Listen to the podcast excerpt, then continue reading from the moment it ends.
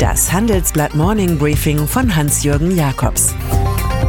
Guten Morgen allerseits. Heute ist Donnerstag, der 11. April. Und das sind heute unsere Themen. Die nächste Brexit-Frist. Trump schockt Umweltschützer. Die Schweiz und die Kaffeefrage.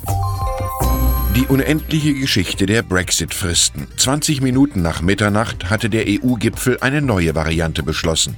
Großbritannien, das verirrte, verwirrte Kind der Gemeinschaft, bekommt jetzt bis 31. Oktober Zeit für einen geordneten EU-Ausstieg. Eine Herbstzeitlose namens Brexit. Im Juni wollen die verbleibenden 27 EU-Staaten Fortschritte überprüfen. Wo die liegen werden, konnte Theresa May bei ihrem 60-Minuten-Shorty in Brüssel nicht im entferntesten klarmachen. Sollte die Premierministerin demnächst zum vierten oder fünften Mal mit ihrem ausgehandelten EU-Austrittsvertrag im Parlament scheitern, müssten die Briten Ende Mai bei der Europawahl abstimmen. Vielleicht besteht ja der ganze Trick frei nach Peter Ustinov einfach darin, dass der britische Politiker am Ende stolz ist, guter Verlierer zu sein und sich die Gegner schuldig fühlen, weil sie gewonnen haben.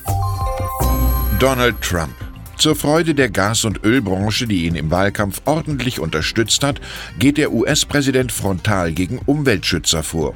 Er unterzeichnete zwei Dekrete, die Firmen künftig den Bau von Pipelines wesentlich erleichtern. Für US-Bundesstaaten wird es jetzt schwieriger bis sogar unmöglich, solche Projekte zu blockieren.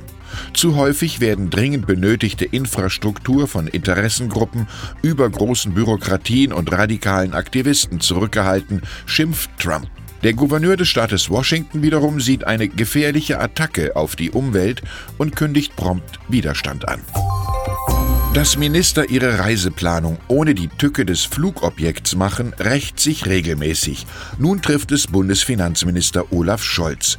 Er kann morgen nicht mit dem Regierungsflieger Konrad Adenauer nach New York reisen. Wieder mal war ein Reifen geplatzt. Angesichts der vielen Luftnummern löst sich in Deutschland jede Investitionsbremse. Der Haushaltsausschuss des Bundestages bewilligte den Kauf von drei neuen Langstreckenjets für die Flugbereitschaft der Bundeswehr.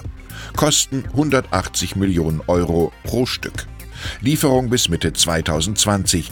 Zitieren wir doch einfach Namensgeber Adenauer. Erfahrungen sind wie Samenkörner, aus denen die Klugheit emporwächst. Ein Foto macht Karriere. Ein Foto, das aussieht, als habe jemand mit der Kamera auf das Fenster einer dieser Wohnzimmer-Gussöfen gehalten. Doch hier waren Astronomen am Werk. Zugleich an sechs Orten auf der Welt machten sie die einmalige Aufnahme eines schwarzen Lochs. Zwei kosmische Objekte gerieten in ihr Visier, eines davon Sagittarius A-Star, 26.000 Lichtjahre von der Erde entfernt. Das Ganze ist eine Sensation und beweist, Albert Einstein lag mit seiner Relativitätstheorie richtig. Erstaunt registrieren wir also in der Feinanalyse auf dem Foto nicht den Schatten rund um ein schwarzes Loch zu sehen, sondern nur seinen Ereignishorizont, die Grenze, hinter der alles verschwindet. Discounter im Lebensmittelmarkt, eine deutsche Spezialität, die wir seit Jahrzehnten über die Welt gebracht haben. Doch das Genre, attackiert von Rewe und Edeka, ist auch nicht mehr, was es einmal war. Nun zählt für Kunden in erster Linie das Einkaufserlebnis und nicht mehr der Preis, wie wir in unserer Titelgeschichte analysieren. Also, Geiz ist nicht mehr geil, billig nicht mehr sexy. Der Marktanteil von Aldi, Lidl, Penny und Co. sinkt vermutlich von mehr als 40 Prozent auf 35 Prozent. Ganz schlimm erwischt es Aldi Nord, wo 2018 erstmals ein Verlust anfiel und auch 2019 der Umsatz weiter leicht sinken dürfte. Erstaunt sehen wir Familie Albrecht vor Regalen voller Probleme stehen. Von Goldman Sachs in die Regierung als Staatssekretär. Das war der spektakulärste Drehtürwechsel 2018. Ein Jahr später zeigt sich, dass Jörg Cookies in seinem Job gut angekommen ist. Wenn da nicht das industriepolitische Eheprojekt zwischen Deutscher Bank und Commerzbank wäre. Es sorgt für Debatten und schlechte PR. Ich sehe mich als Berater. Der Minister ist an Einschätzungen interessiert, sagt Sozialdemokrat Kukis, den ich öfter für ein Porträt getroffen habe. In der Causa Deutsche Kommerz wirkt es allerdings, als nähere sich Minister und Parteifreund Olaf Scholz jenem staatsmonopolistischen Kapitalismus an, den er vor vielen Jahren als Juso-Führungsfigur kritisiert hat. Noch einmal eine Rekordmeldung aus der Welt der Börse, bevor Morbus Trump die Laune dort verdirbt. Deutschlands Aktiengesellschaften schütten dieses Jahr mehr als 57 Milliarden Euro an Dividenden aus. So viel wie noch nie, schildert mein Kollege Robert Landgraf.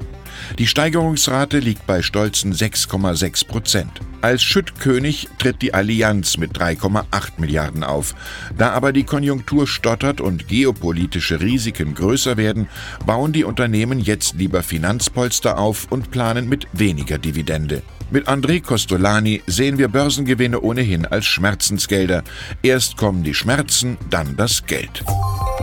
Und dann ist da noch unser Nachbarland Schweiz. Nach einer alten Regelung verpflichtet das Land Firmen für den nationalen Notfall einen Vorrat an Produkten zu halten.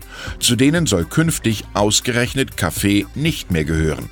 Das zuständige Amt hat im Stil absoluter Gewissheit dekretiert, Kaffee sei nicht lebenswichtig, keine Kalorien, kein Beitrag zur Ernährung. In dem Land heftiger Kaffeetrinker, das mit Nestlé einen Großversorger des Braungetränks beheimatet, sorgt die Entscheidung für heftigen Widerstand. Womöglich doziert ein Aktionär auf der heutigen Nestlé-Hauptversammlung, wie vitaminreich Kaffee doch in Wirklichkeit sei.